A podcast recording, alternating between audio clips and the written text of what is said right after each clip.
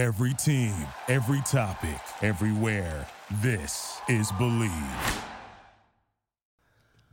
This is Mark and Sarah talk about sauce. sauce. Yes, it is. Hashtag March Mastas rolls on, much like a basketball, and we are at the storied Final Four. I am your co host, Sarah D. Bunting, and I'm here, as always, with the fandiferous Mark Blankenship. Hello, Mark. Yeah, right. I'm going to let him talk in a minute, but I just want to make something clear. This is Teddy Ruxpin. You've been talking about all these British bands, and you haven't had me on it all. I just want to say that's fucked. But here's the other thing I want to say I like Duran Duran. Oh, hello. Hi, everyone. It's Mark. I don't know how he got in here. Yeah, you fucking I do. don't eat. Yeah, he's not a band. Get out. I'll And have he- me revenge on the lot of you. I mean, on the other hand, U2 is also not an English band, as everyone knows. As it's yes, you guys. I do. Sarah and I do want to apologize. We've heard your comments. We do realize that U2 is from Brussels, and we do apologize for any inconvenience. the mon the pride of Monaco U2. um, yes, actually, it was um, as we're recording this. It's Sunday, March twenty fourth. It was my birthday a couple days ago, as you may have seen on Twitter. Um, and uh, weirdly, I mean, not that weirdly. Let's face it. Um, many of the people in attendance at my birthday fete have also been in the comments for this uh, glorious event of March Mastas. So it really was like the um, Illuminati, Illumastasi. I I lost uh, control of that. Anyway, we did a lot of joking around about how um, U2 has no business in this bracket because um, they're Austrian. Just kidding. Um, we get it, and we'll get to that later. But here we are at the final four, Oh shit! and the the bands that are left both make total sense and are I don't know. Like I'm not sure what else to say about any of them, but we do have champions for each of our regions. We're going to start on the left-hand side of our final four as the Moody Broody champion meets the Florid Fabulous champion Mmm. in um, matchup 61. Mark, would you like to dig into that Yes. world-ending prospect? So our Moody Broody champs are the Eurythmics, and our Florid and Fab champs are Duran Duran. And we've already had people in the comments start agitating for their favorites. Randy Perry writes, "I'll start rallying the troops for Eurythmics' biggest battle yet," which kind of has a nice monster truck ring to it. Um, Stephanie Coley writes, I left it up to the babies, and then she posted a picture of her adorable children. After 12 songs by the final four, their level of dance participation gives it to Duran Duran. The reflex is all they want in this life on repeat. And if the children, I believe the children are the future, and if they want Duran Duran, who am I to uh, argue with that? They are, but I mean, we are contemplating the past, so Oh, hang in there, That's babies. fair. Um, then there were also some, I thought, delightfully lascivious comments uh, throughout this competition. Jamie Smith writes, and this pretty much sums up a lot of people's comments. Seriously, though, John Taylor forever, what a babe. Yeah, he was actually the um, the favored pick of um, when you had the whole band in uh, the inside of your locker door, Mm. and you kissed one of them before you went to social studies. so you've heard. Most people Rumor has went- it. Um, no, I was like licking Simon Le Bon's entire picture, not just his face. Just kidding. I was not actually doing that, at least not where anyone could see me. Um, but yeah, John Taylor was like, he was a beauty. He still is. Those cheekbones. Mm. And then on the Moody Broody side, Kenneth Bearden writes, My vote will always go to the Eurythmics because Annie Lennox is the current bearer of what I call the quote David Bowie standard, in that one, she does whatever the funk she wants. Two, mm. she does it exactly the way she funking wants. Three, she does not give a funk what anyone else thinks about that. Four, she does all that while remaining decidedly humanist and decent. And five, she has never not been totally cool. I feel like that's a very solid array of arguments for Annie Lennox. And hmm. another argument that I would make is the clip that I have called for this side of the bracket. This is the song There Must Be an Angel, parentheses, playing with my heart. And in particular, This is a clip from the bridge of that song, which sounds nothing at all like the rest of the song, but is in and of itself a pretty exciting bit of sonic adventure.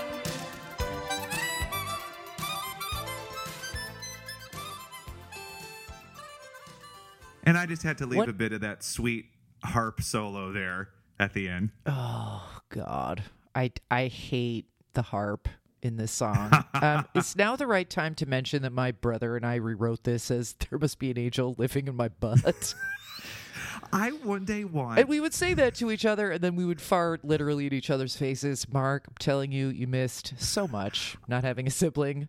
Here's what I want more than anything. I want a fully realized concept album of all of the fart and scat related songs that you and Dave wrote as children. I want that You album to feature want Alison. one album because that's like the Dylan catalog. it's like a five disc Time Life box set. I want Oh, Alison it's Krauss huge. involved. Beans, beans, a musical fruit. Yes. The um, Sarah and Dave Bunting Jr. story. um, I, I mean, I'm voting for Duran Duran, um, because for the babies. Just kidding. That's not why. Um, it's also not totally for Simon Le Bon. Like the fact is, I absolutely agree that Annie Lennox is like the Tilda Swinton of, except actually Tilda Swinton is the Annie Lennox of film. She hopes she tries to be. I think. Um, let's hope she doesn't say anything embarrassing.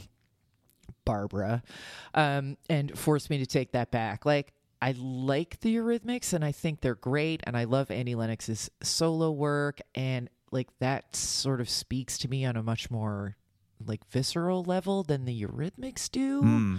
I don't know why that is. Like, it, it's just how I am.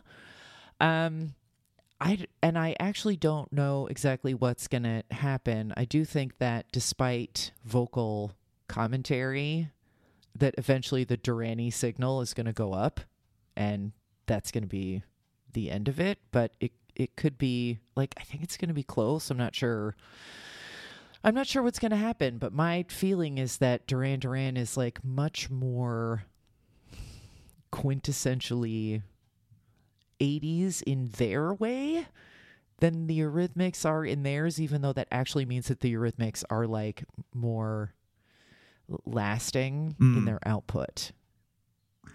I don't know. What do you think is going to happen though I with the vote? my gut tells me it's going to be a 10% or more victory for Duran Duran.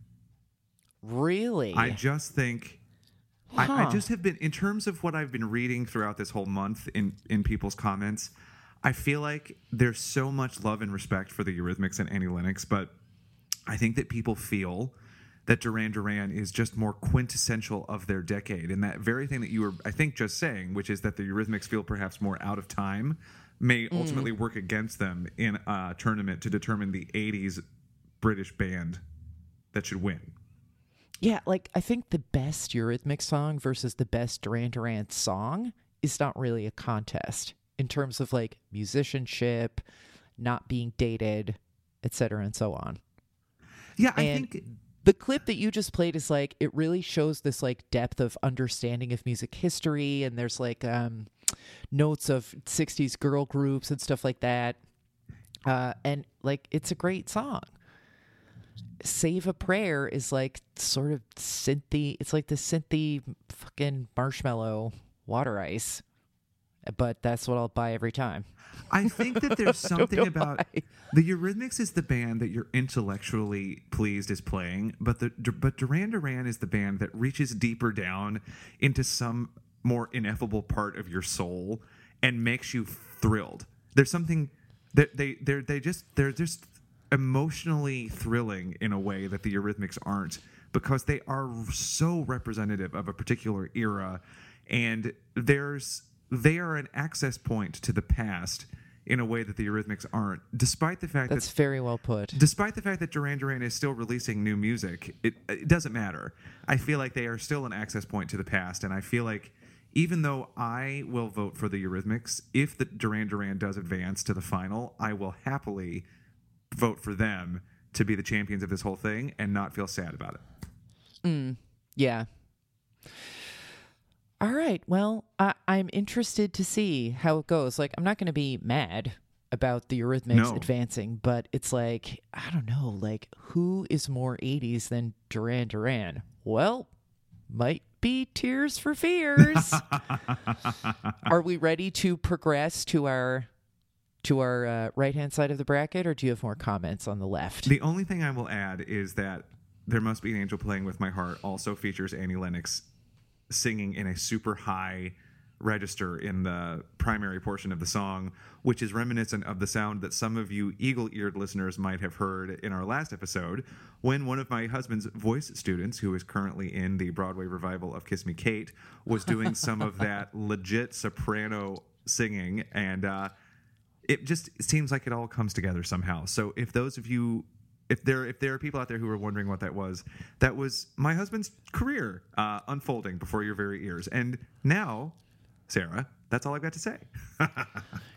Um, well, Laura Kirkland Loudenberger, I hope I was pronouncing that correctly. It might be Laudenberger, excuse me.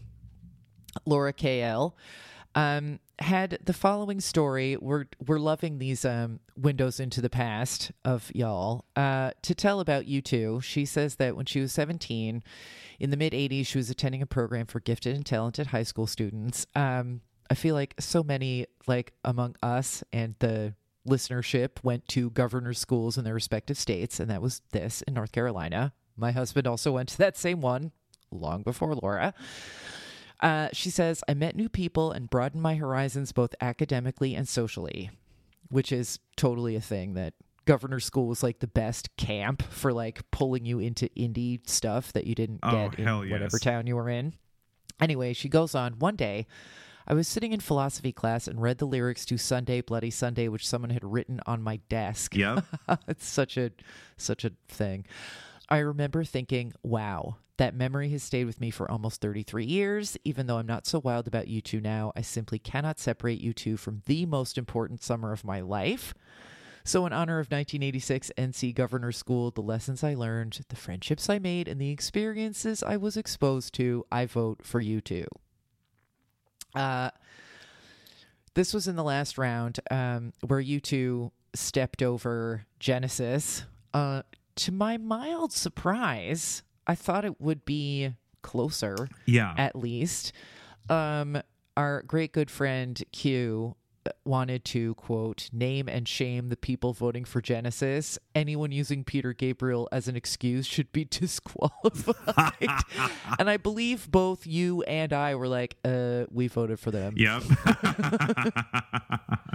And that's how Paul Quinn unfriended us. Hey. Um, but Mark Newfang yes. is is that the correct It is. He, he pronunciation? We have heard- okay. that online. Okay, so it must be true. Um, listened to Invisible Touch and then flipped his vote to Genesis. We were saying. And uh, here's how Melissa rationalized um, U2 still being in the competition and voting for them. I've been stressed out about the whole British Irish thing because it's a big deal for some out there. Yes, it is. Despite how we make light of it, we we acknowledge that. However, she says the Edge was born in East London and Adam Clayton was born in the English countryside before they moved to Dublin as little kids. 50% British is good enough for Oh, me. yes. That's right. Yes, girl. I somehow missed that comment. I'm so glad you brought that to the fore. Yeah. Um, I'd also like to acknowledge recording secretary of the Mastas in Person Society, Michael Dunn, wondering if Bono equals Aaron Sorkin. Teehee. I don't, I don't think that's I don't think that's true at all. Um, I may verbally eye roll Bono, but I don't think he's to the depth of Sorkin. Um, And uh, in the other section of the bracket, Tears for Fears uh, took the Sophistication Station crown from Squeeze. Uh, our listener, Steve Cloutier, could also be Cloutier. I'm so sorry if I'm murdering people's last names. Uh, noted that Squeeze suffered from lack of airplay in North America, and uh, I am thrilled that they got as far as they got. And but I'm mostly extra thrilled that we have converted Mark to being the newest Squeeze super fan. It- well, it, it, this is going to be the number one thing I take away from this tournament. Well, the overall joy of being part of it is the number one takeaway. But the number two takeaway is that I really did find a whole catalog of songs to like that I never heard before. So thanks to the squeezers, now I'm one of you. Yes, Florinda wanted to vote three times for Squeeze, which uh, made me smile. I assume that she Chicago style voted Oh, she did. at least twice. Yes. Girl, I'm sorry that didn't work out. Um, and I will also note before I play a clip, Camille M says, Well, this is a decidedly underwhelming Final Four. The only one I feel really passionate about is Tears for Fears, and I feel passionately that they are super annoying and should lose. Okay. I disagree. And the following all time Hall of Fame classic guitar opening is why.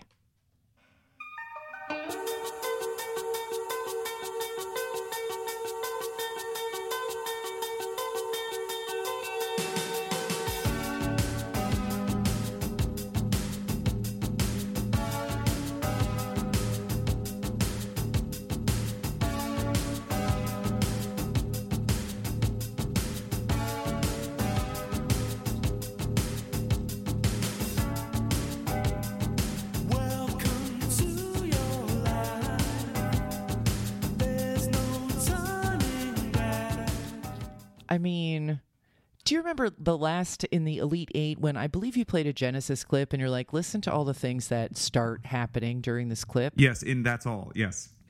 uh, I could say the same about this. Like the original clip was much longer. Like this could have been either 12 seconds or it could have played the whole song. But this is an immediately recognizable, extremely like tonically clever way to get us into the song and then they're adding something different. Like after the first verse and the chorus then like other elements are being brought in on the percussion track. Uh, it's really i said in a previous episode that this is a song that has always been ubiquitous since it hit the charts and has al- i've always been fine with its ubiquity. That remains true. But when you're listening to it for the purposes of like analyzing it for this uh for this podcast and then trying to pick the clip that is like it, you know it's short enough to still be fair use but is still getting in what is um the essence of the song I mean, the fact that either you need the whole song or you could just do the first like three bars is really something. But let's also talk about like when you start a fucking pop song, like you, you've been in it for like 30 seconds before anyone says anything. And then he's like, Welcome to your life.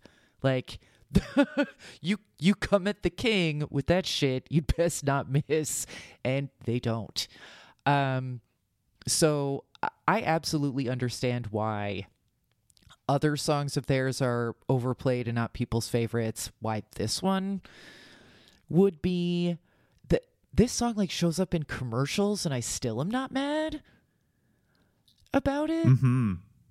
So, yeah, like I just, and I also think that this is much more 80s. And I understand they had 90s output and I owned it and still do. And it's not that U2 isn't 80s, but I think U2 is like eh, not out of time exactly. But if what we're really looking for is like, what is the first band that you think of when when you say 80s Britpop? I mean, the Irishness aside, I don't think you say U2 because they're a much sort of bigger, rockier, messagier, more political entity that's almost outside of pop. Mm. And now you're into like history. Mm. And Tears for Fears, as you know, good as they are, I think they're more like what would you expect to hear when you're flipping the radio dial? Because until like uh, the very late 80s, like U2 did not get a ton of radio play, at least around here. Not until 87. Yeah. And I did consider for my clip in this round the opening guitar strumming and then Bono saying, Yeah, in Desire, because I am pregnant with little Bonos and tiny little blue sunglasses, because that's a hot opening. But this one is like much more 80s. Like if you're, if you step out of your time machine in 1986 and you're at governor school with Laura KL, this is what you're hearing Mm-hmm. and not U2. And yeah, I. But as far as who else is going to vote that way, because I'm going to vote for Tears for Fears because they're just much more like core at core what I think we're trying to select for here. Yeah, I But I, have a no idea what people are going to think because I keep th- for the last two rounds. I'm like, oh well, this is where people are like, eh, U2, and it's not happening. Like they're still here because they're U2, but do they still belong here because they're U2? So, your thoughts? Yeah. your predictions. I think that's a really good, well stated argument about voting for the band that seems most localized in the era that we're talking about. And U2, even more than the Eurythmics, obviously, is bigger than any decade. You're so right that they've become an almost political aspect of conversation, not it just like in the in the terms of defining what the, they're just they're just bigger than pop. You're right. well, yeah, that it's like, what genre is Dylan? Like he's Dylan. Yeah, he's he You is know? he's a sui generis genre, Yes. and Yes. it's a reminder too. Hearing you talk about this, like I also must respectfully disagree with the notion that this is a boring or disappointing Final Four. I think these are actually great bands. All four of these bands are distinct. They've got a great catalog. They've all done things that we still remember decades later. They are not necessarily um, the most, well, with the exception of Duran Duran, they are not necessarily the most overt, like candy colored pop bands. In fact, Yeah. quite the opposite, I would say, but that's fine. And I am very interested in seeing how all four of these bands fare. Well, that's the thing. Like, are the you know are the matchups necessarily like what everyone wanted? No, but that's not like that's not how it works, unfortunately. Um, but I am fascinated by just looking at the looking at who wins and by how much and people's stated rationales for voting and of course there is like a silent majority who never tells us anything and just like Votes for U2. checks the yeah checks the box and hopes for the best or worst um i i, I kind of feel like a duran duran versus tears for fears championship bout is what we were sort of aiming for but then if we don't get that i think that's just as good in its own way. Yes. um because I think then finally U2 would be defeated, but also it's t- it's just fascinating to me that you you sort of like receive certain things as obvious or well uh, you know of course it'll go this way, and then it doesn't, and then you get to sort of think about like well why is that? And what is it about this music that is appealing or re- repelling Right. to people? I don't know. I think it's just a fun thought experiment, even if I'm a little sad that certain bands got shelled like two weeks ago. Oh yeah. like, I- oh. I agree. Like it's I, these are I miss you, Asia. Or it's like, I miss you, Siouxsie Sioux, but you're right. It's Mm. really interesting to consider what is it that makes people connect with things? What is it that makes me or you vote for the things in front of us? Uh, it, to me, there is no. There are definitely winners that I wouldn't choose, but there are no bad winners here. And there's only winners who Well, have something interesting to make us reflect on.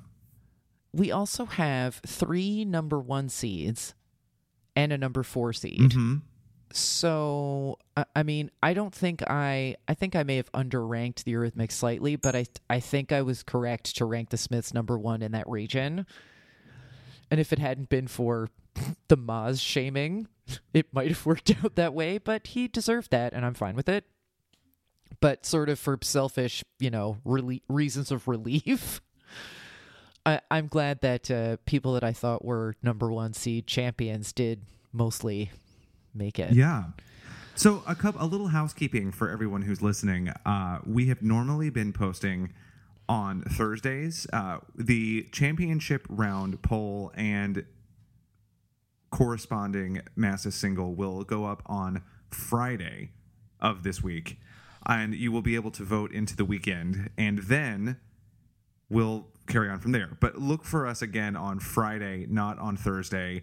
The polls for the final four will be closing on Wednesday morning. So there's just going to be a little bit of a lapse in there because uh, we have some traveling that we'll be doing. But we will be back to you on Friday with our final March Mastas single, if you can believe that the whirlwind is ending. And I know. we thank you again for your ongoing participation, and we will be very interested to see what we're going to be talking about when next we gather.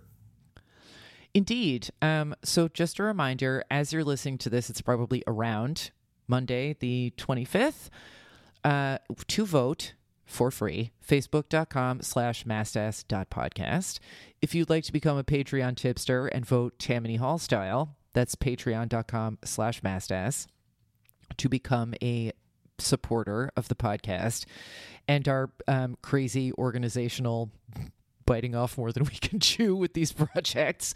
We appreciate your support. Uh, and those polls will close Wednesday morning, the 27th, and then uh, on to the championship. So And- we'll talk to you very soon. And if you want to dye your hair orange to show your support for Annie Lennox, please do send us a picture. Or if you want to just frost your tips to support Duran Duran, I've already done so inadvertently. So go, go Le Bon, Team Le Bon. We're licking your picture right now. This Is Mark and Sarah talk about sauce. sauce. Just keeping it classy. Nice callback. r- Right to the end. Thank you for listening to Bleav. You can show support to your host by subscribing to the show and giving us a five star rating on your preferred platform. Check us out at Bleav.com and search for B L E A V on YouTube.